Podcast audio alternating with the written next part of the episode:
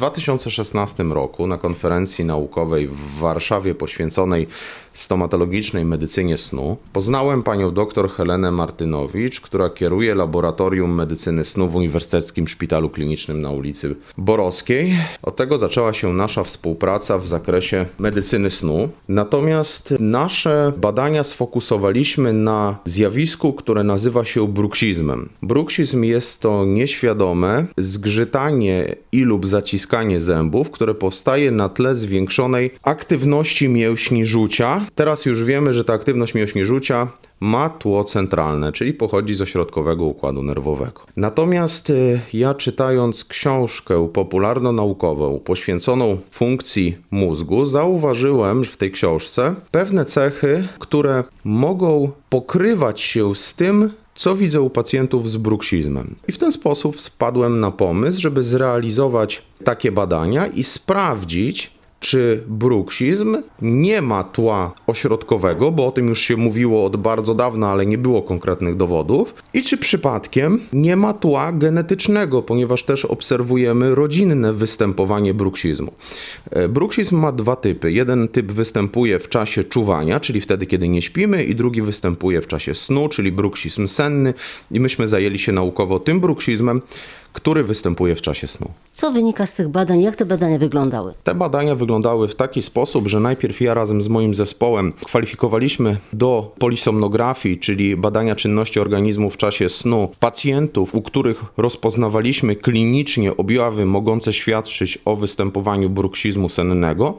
Następnie ci pacjenci byli kierowani do laboratorium medycyny snu i badania prowadziła pani doktor Helena Martynowicz. Następnie była u tych pacjentów pobierana krew i ta krew trafiała do pani profesor Boguni Kubik, czyli genetyka z Instytutu Immunologii i Terapii Doświadczalnej Polskiej Akademii Nauk, która oznaczała polimorfizmy genów, czyli warianty genowe u tych pacjentów.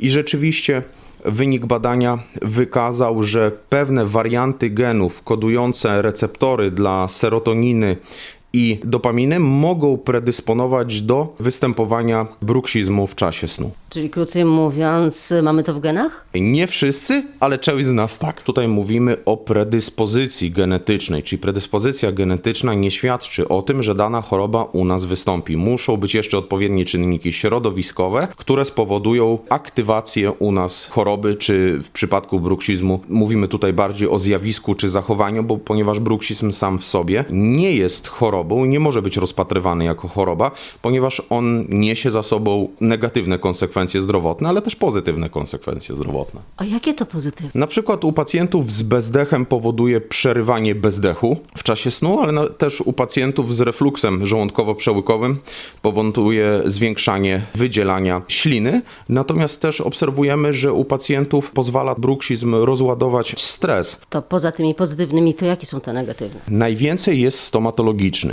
czyli negatywne konsekwencje to jest starcie uzębienia, pęknięcia szkliwa. W ciężkich przypadkach są one bardzo skrajne, uniemożliwiające normalne funkcjonowanie. Częściej znaczne uszkodzenie uzębienia występuje u mężczyzn, natomiast u kobiet częściej na przykład pojawiały się bóle mięśni rzucia czy bóle głowy na tle bruksizmu. Oprócz tego bruksizm powoduje jeszcze uszkodzenie błony śluzowej policzków, powoduje również uszkodzenie... To znaczy, że sobie tak przygryzamy? Tak, powstają bliznowate zgrubienia na błonie śluzowej policzków, powstają uszkodzenia powierzchni języka, czyli takie specyficzne dla bruksizmu odciśnięcia zębów. Oprócz tego bóle mięśni rzucia, bóle głowy najczęściej najczęściej lokalizujące się w okolicy skroni, mo mogące też przechodzić na czoło pojawiają się bóle karku, pojawiają się bóle obręczy barkowej, czyli tych negatywnych konsekwencji jest dosyć dużo. Jeśli sami tego nie zauważymy, to na pewno może to zauważyć stomatolog. Powinien na to zwrócić uwagę, czyli jeśli te konsekwencje negatywne zaczynają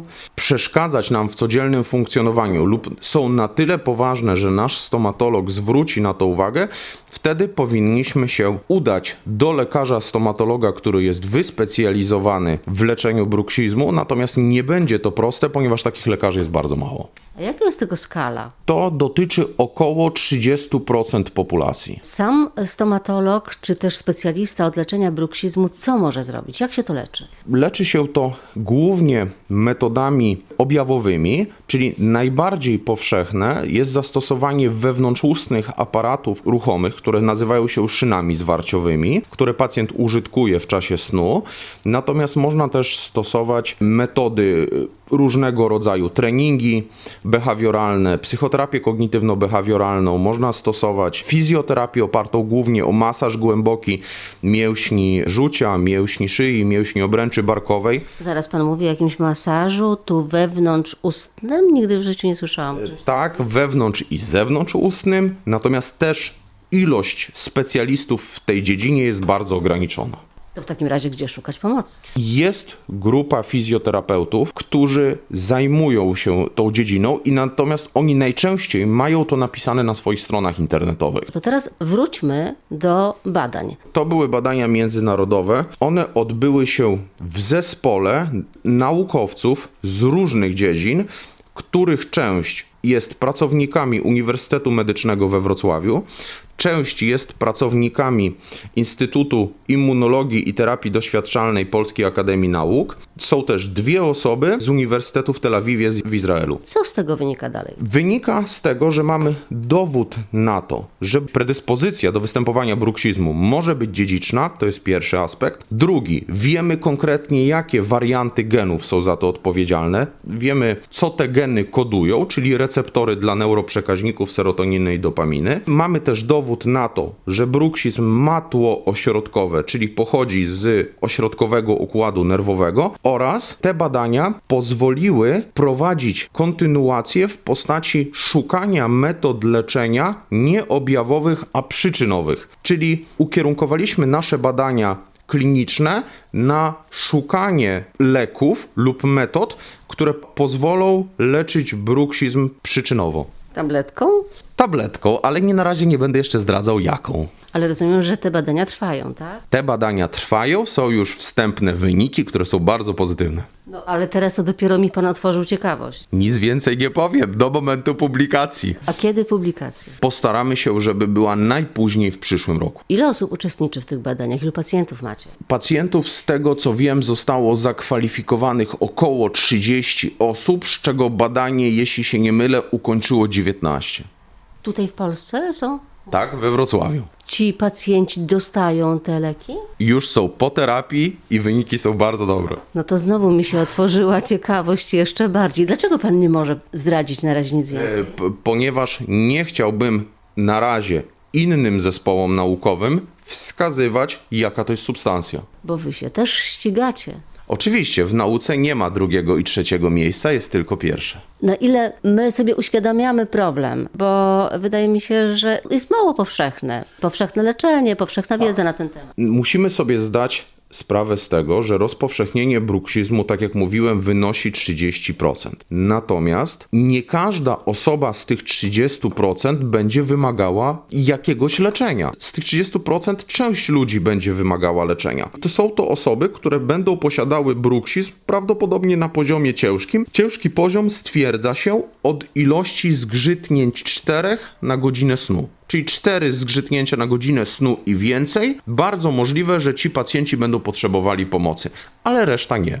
A ma pan takich pacjentów, którzy mają ile na godzinę? Mam takich pacjentów, którzy mają i 20 parę na godzinę. I to są już naprawdę ludzie, którzy dolegliwości mają tak duże, że sami sobie absolutnie z tym nie radzą i wymagają pomocy specjalistycznej. I da się im pomóc. Da się im pomóc. I jeszcze mało tego, bo na razie mówimy o bruksizmie, nazwijmy to izolowanym, czyli bez chorób współistniejących. Natomiast jest rodzaj bruksizmu, który towarzyszy zaburzeniom oddychania w czasie snu. I tutaj skuteczną terapię, która ma redukować te zaburzenia, wprowadziła pani dr Helena Martynowicz i wyniki są bardzo dobre, czyli znowu będziemy mieli oprócz tabletki drugą możliwość leczenia przyczynowego pacjentów. I te badania już też są w toku. Wobec tego widzę, że spotykamy się tutaj co najmniej za rok, jeśli nie wcześniej. Mam nadzieję, ponieważ ten temat to jest temat społeczny, który będzie nam towarzyszył, a wyniki badań wskazują również na to, że rozpowszechnienie bruksizmu, bo bruksizm ma dwa typy, na razie skupiliśmy się na sennym, jest jeszcze ten, który powstaje w czasie czuwania. Rozpowszechnienie będzie rosło wraz ze wzrostem rozwoju cywilizacyjnego, więc będzie to problem społeczny, który będzie narastał.